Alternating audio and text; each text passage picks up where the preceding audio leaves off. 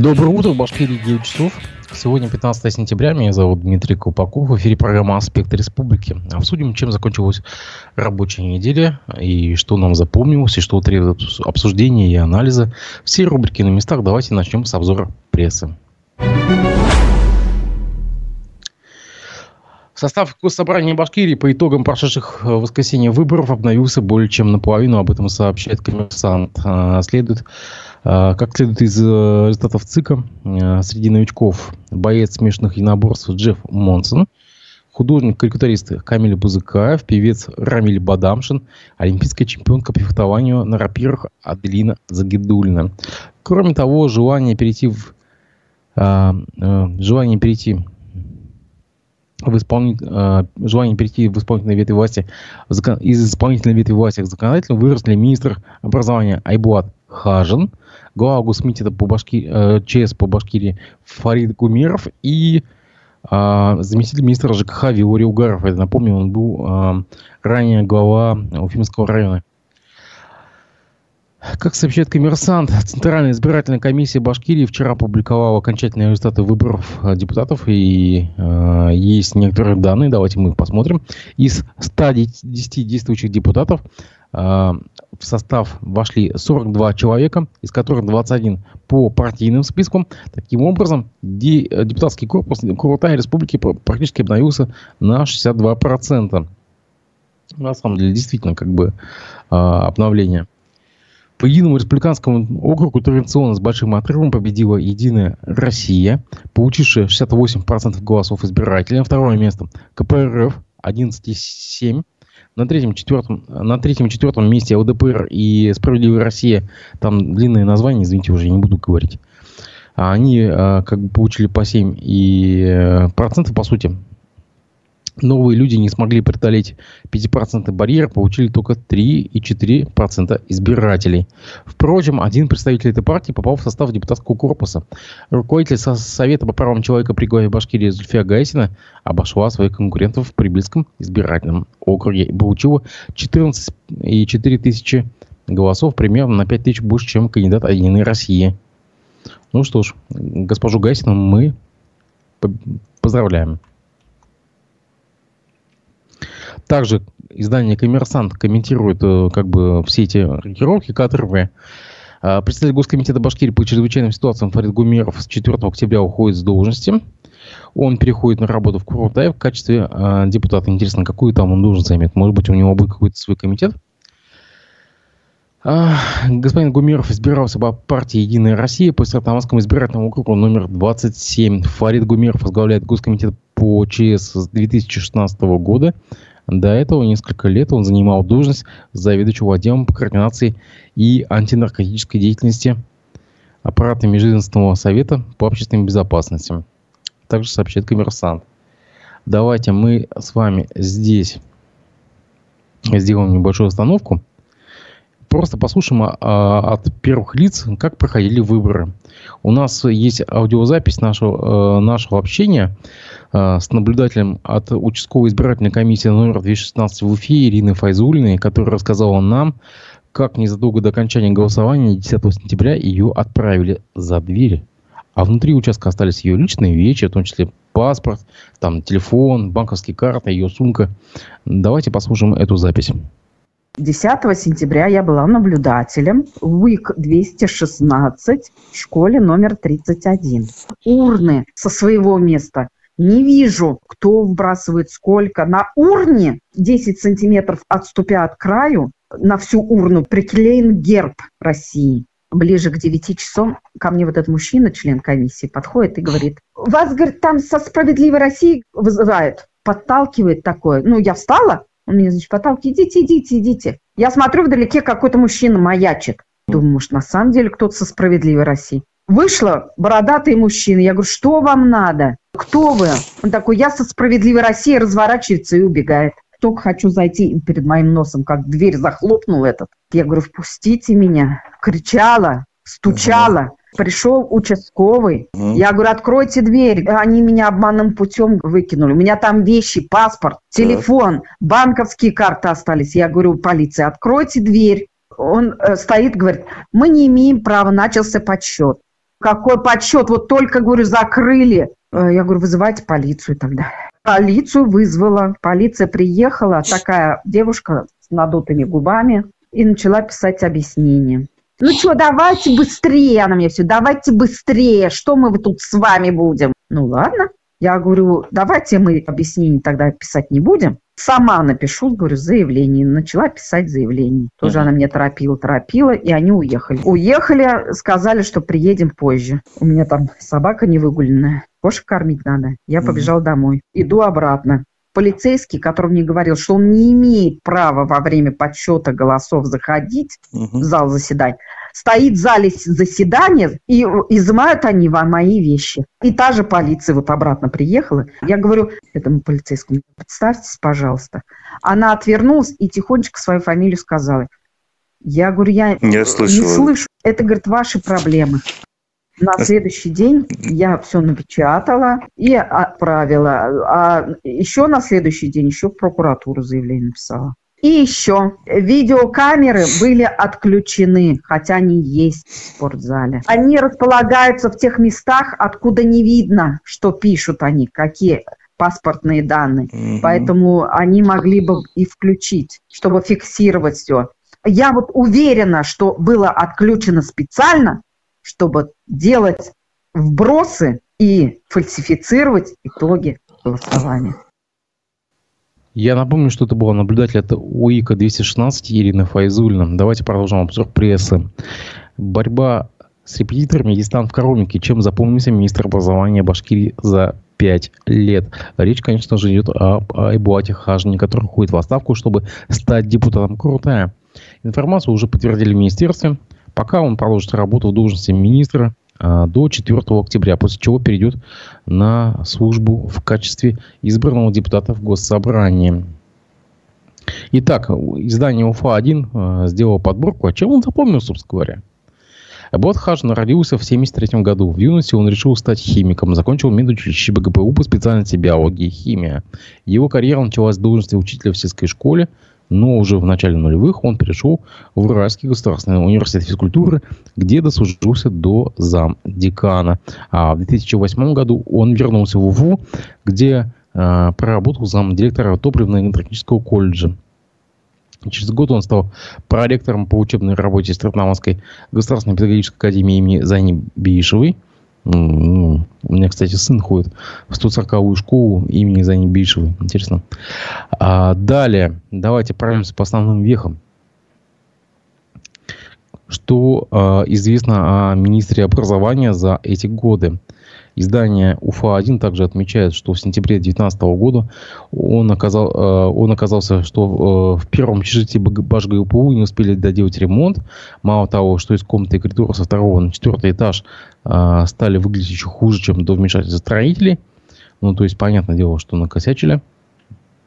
И он обратился к чиновникам главы э, э, Башкирии Ради Хабирова. Полюбуйтесь, пожалуйста, кто за это отвечает. Это общежитие на момент 1 сентября отвратительное. Безобразие. Я не знаю, как это назвать. Студенты тоже люди. Это была цитата. Вот действительно человек так человек. Также в 2019 году родители возмутились тем, что в селе Трошкино Благовещенского района собирались закрыть школу на 44 ученика. Чиновники признали ее аварийной и в результате эм, в качестве альтернативы предложили детям учиться в соседних деревнях. В 2021 году тогдашний прокурор Башкирии Владимир Ведерников выявил нарушение в работе школы в деревне э, больше Сухоязова, Мишкинского района, где десятилетиями не делали ремонт. Ну и таких кейсов на самом деле очень много. Здесь вот издание УФА-1 очень подробно, детально, детально на самом деле, очень детально все это описывает. Подборка большая. Я вас как бы призываю перейти на сайт УФА, УФА-1. Вы найдете у нас все ссылки а, как бы в, в, в описании к этому эфиру. Так что посмотрите, пожалуйста, чем известен Айбуат Хажин. Теперь это наш депутат. Между тем, Министерство э, транспорта Башкирии на аукционе 3 октября выберет поставщика в лизинг 20 туристических автобусов большого класса. Сообщает на сайте госзакупок. Начальная цена контракта 557 миллионов рублей. Автобусы необходимо поставить в течение двух месяцев. Сроки лизинга составляют 5 лет. Требуются автомобили, автобусы э, марки Ютонг ЗК 600, э, 6182H. А, конечно, в 10 часов у нас будет э, обозреватель э, программы «Аспекты городской среды» Олег Арефьев, он как бы транспортник известный, вы его знаете. Давайте мы с ним эту тему обсудим, и как бы он э, свой комментарий на это даст. А тебя просто добавлю. Странно, что мы в регионе, где находится Нефтекамский автобусный завод, закупаем китайские автобусы. Извините, это мое личное субъективное мнение. Далее. Далее. Мы здесь, наверное, прервемся, послушаем фрагмент вчерашнего выпуска программы «Аспекты мнений» с участием вице-спикера Госсобрания Башкирии Ростема Ахмадинурова. Мы как раз говорили о виральных классификациях на выборах в прошлое воскресенье. Давайте послушаем, что он сказал. Вот цитата Ради Хабирова. «Мы убрали тяжелое родимое пятно недостоверности выборов. Я знаю, с каким уважением относятся ЦИК России, говоря, что в Башкортостане научились вскрывать все нарушения. Как вы оцените эту фразу и о чем он говорит? Какие у нас были родимые пятна недостоверности выборов?» Предыдущее руководство Центра избиркома зачастую говорило о том, что в Башкирии существуют серьезные нарушения, связанные в том числе с каруселями, с подсчетом голосов, я думаю, что именно этих вопиющих э, нарушений этот раз удалось избежать. Именно об этом говорит Ради Фаич. Илона Макаренко, которая пришла с Института права, в принципе, мне кажется, проводит работу в этом плане гораздо чище, достоверно. Даже вот тот факт, о котором мы говорим в 303-304 округе, где просто лежит стопка бюллетеней, он не замалчивается, выносится сразу на федеральный уровень. А раньше же мы видели, как э, реально кто-то подошел к урне, кто-то кидал эти бюллетени. Тут никаких таких фактов нету, просто вот стопка, которая компактно находилась э, в урне. И это самое грубое нарушение, которое я слышал по Нефтекамску в частности. Там всегда очень непросто проходят выборы. Получается, что предыдущие избирательные кампании, в том числе госсобрания, они проходили с нарушением но они проходили с достаточно существенными замечаниями и гораздо большим количеством нарушений, которое фиксировалось э, наблюдателями. Сегодняшнее количество нарушений не идет в сравнении с э, нарушениями в предыдущих выборах. Во-первых, их меньше. Во-вторых, качество этих нарушений, оно ну, менее грубое, что ли. Нарушения или как бы фальсификации? Я говорю о нарушениях фальсификации в этих выборах установлено не было. Как вы считаете, бюджетников принуждали к голосованию за Единую Россию? Ну, я думаю, нет. Конечно, какая-то установка с тем, чтобы поддержали все-таки кандидатов от власти, наверное, была, но она была в рамках закона, а не в рамках какого-то принуждения. А как она выглядела? То есть на предприятиях давали разнарядки или что?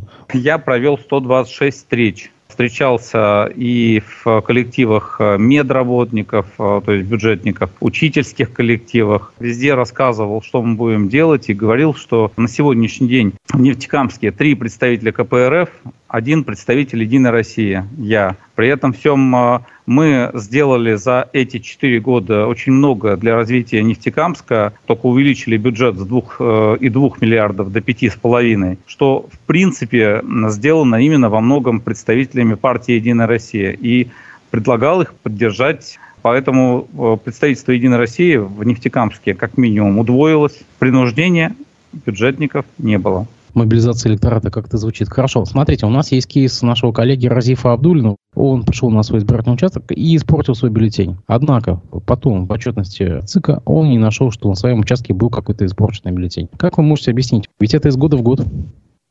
Мне сложно это объяснить. А где у, у него участок? Надо обратиться в этот ВИК вот этого участка, почему бюллетень не вошел в итоговый протокол. Не могу это прокомментировать.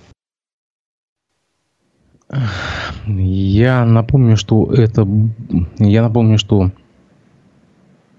Нельзя, кстати, за Башкирией негласный статус электорального султаната, то, что мы сейчас с вами слушали. Напомню, что это был вице-спикер Госсобрания Башкирии Рустем Ахмадинуров. Сегодня, кстати, в программе «Аспекты мнения» экономиста Рустем Шахмайтов ведущий Разиф Абдулин. Начало в 11 часов по уфимскому времени. Я читаю э, комментарии э, в, чате трансляции. Вот э, Ренат Гелязов нам пишет. Вы знаете, Ренат, при всем уважении к вам, если я это прочитаю, я не буду читать, извините, пожалуйста. Иначе будет уголовка. Мы живем с вами в иное время. Давайте продолжим как бы обзор новостей. Росприроднадзор направил требования компании «Башпирт» возместить ущерб, который был причинен реке Белой. Сумма составляет 3 миллиона 219 тысяч рублей. Об этом сообщил телеграм-канал Росприроднадзор Башкортостана. В третьем квартале этого года состоялась плановая проверка Башпирта, в ходе которой были зафиксированы нарушения природного законодательства, и ведомство планирует привлечь компанию к административной ответственности.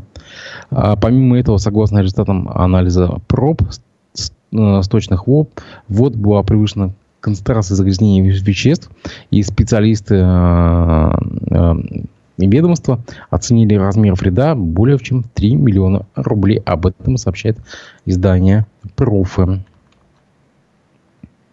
Также экономическую модель производства фуражного зерна в Башкирии необходимо поменять. Об этом сообщает издание Э, РПК со ссылкой на премьер-министра Башкирии, министра сельского хозяйства Ильшата Фазрахманова. По его мнению, сельхозпредприятиям следует переориентироваться на поставки кормов для э, птицефабрик. Это обусловлено растущими издержками производства сельхозпродукции и низкой рентабельностью хозяйств. То есть наше фуражное зерно должно просто идти на птицефабрики. Об этом, грубо говоря, говорит министр сельского хозяйства. Далее цитата. Модель развития будет в ближайшее время меняться. У аграриев должны быть на складах сырье, запасы семян, средства защиты растений, дистопливо, транспорт до начала полевого сезона, чтобы гарантированно получить продукцию. На следующий год мы делаем ставку на птицеводство. Конец цитаты. Далее. Что нам принес день вчерашний? А, между тем, Салат Юлаев победил казанский Акбарс. Об этом сообщает издание «Коммерсант». Уфимский хоккей Салат Юлаев в матче регулярного чемпионата а, победил КГУ, а, победил Акбар со счетом 3-2. Встреча проходила в Алфа-арена. Две шайбы в ворота соперника забросили нападающий Вячеслав Личенко, а третью Иван Дроздов. 18 сентября Салат Юлаев сыграет в Уфе с торпеда из Нижнего Новгорода. Между тем в Уфе сгорел ресторан «Тихая гавань». Вы, наверное, знаете, это такое здание в виде, в виде такого корабля деревянного, что ли, на Столдатском озере э, в парке Ивана Якутова. 14 сентября, по предварительным данным, от искры вспыхнул семейный ресторан «Тихая гавань». Об этом сообщает издание «Башенфорум». Это популярное место отдыха, и, к сожалению, действительно, как бы, ну, известная для всех уфимцев. Жаль, мы потеряли такое место отдыха и а, такую достопримечательность. Он сгорел дотла. Я не хочу сейчас обсуждать какие-то, может быть, конспирологические версии. Вы, может быть, а, тоже задумываетесь, почему у нас иногда горят здания в местах коммерческой застройки. Я просто выдвину свою версию, что, может быть, кому-то это было выгодно. К сожалению, здание сгорело дотла. На, у нас на телеграм-канале «Аспекты» вы найдете фотографии МЧС Республики, где есть э, описание этого пожара, видео, даже фото. К сожалению, мы потеряли это э, место. Давайте мы здесь прервемся, послушаем фрагмент вчерашнего эфира на канале «Живой гость» с моим коллегой Айдаром Ахмадиевым, который раньше работал у финской редакции радиостанции а, «Эхо Москвы», и с, где он беседовал с признанным иностранным агентом Максимом Кацем, они рассуждали о способности в нынешних реалиях быть активистами и общественниками. Давайте послушаем этот фрагмент. Вы скажите, откуда у вас эти данные? Ну вот люди, вот ну, их вопрос. ну почитайте какой-нибудь э, опрос э, социологический, даже той же Левады, но только не вот такой вот в лоб. Типа там, вы поддерживаете Путина или вы хотите уехать на 15 лет в лагеря? Вот не такой, а какой-то, который оценивает ценности людей, да? И вы увидите эти, эти результаты. Российское общество, оно таких взглядов придерживается. Не надо недооценивать россиян. Вот эта вся идея глубинного народа, который хочет только жесткую твердую руку да на войне повоевать, это все сурковские же вещи, это его термин придуманный. Нет этого всего. А российское общество совершенно ну, что не вы такое. говорите? Максим, давайте на конкретном примере. Вот я из Башкирии. А, так. В 2020 году в Башкирии, наверняка вам это известно, прошли крупные протесты на Шихане Куштау. Да, отбили Где, тогда шиханы. Человек, тысячи человек вышли на эти шиханы. Да, они это делали еще до вот этого крупного э, протеста в августе 2020 года. Но, а да, они отбили, это отбили. правда. А, но, а, вы знаете, потом в Башкирии, а, вот на мой взгляд, я тогда работал региональным журналистом, начало развиваться гражданское общество. То там, то здесь появлялись протестные очаги, то там, то здесь э, возникали митинги, даже не санкци... люди не боялись, они выходили, высказывали свое мнение. Угу. Это утекло. Примерно половина вот этих очагов это были люди, которые борются э, против вышек 5G, но они действительно выходили и боролись против вышек 5G. Они э, э, отвергали совершенно адекватные некоторые законопроекты, которые вносили депутаты в Башкортостанском Курултае. Я не говорю, что все, но вот такие казусы, их там достаточно много.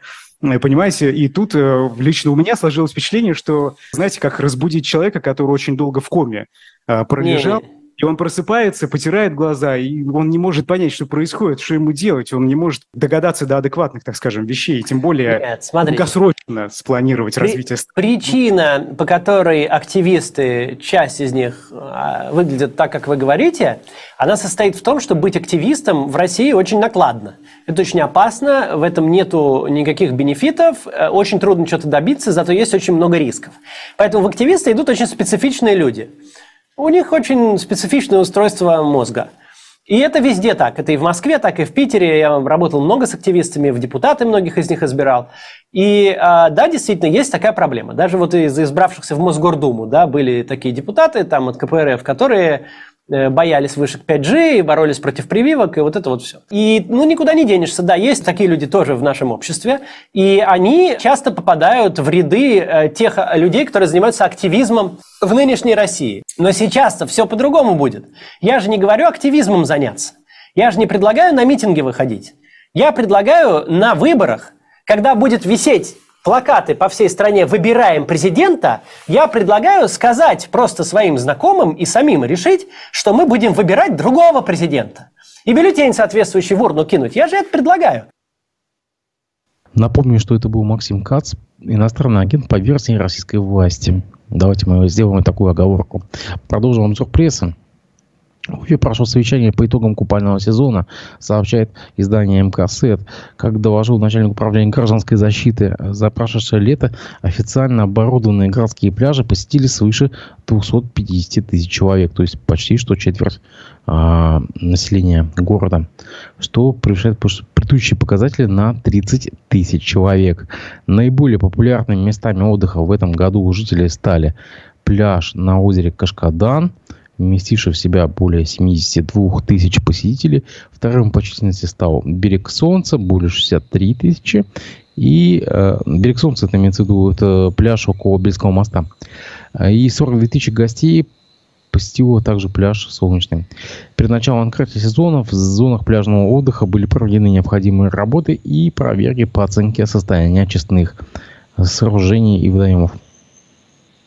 Но, так или иначе, вот первый зам мэра Кожевников, это бывший, э, бывший глава администрации Калининского района, заявил, что нынешнее количество пляжей, всего их 10, является недостаточным. Уфе требуется не менее еще 10 новых мест для купания. Помимо этого, э, господин Кожевников выразил свою благодарность предпринимателям, которые занимаются благоустройством новых мест отдыха, а также спасателям, которые дежурили на водоемах круглые сутки. Да, мы можем присоединиться к этому, потому что поскольку я живу на теплом озере, я вижу это буквально в окно. На самом деле спасатели работают а, почти круглые сутки, и многие люди были спасены благодаря их усилиям. Издание «Профы» сообщает, что в разных регионах страны СМИ публикуют новости о наборе специалистов в мобилизационной работе и подготовке. Такие объявления появляются на сервисе по поиску работы.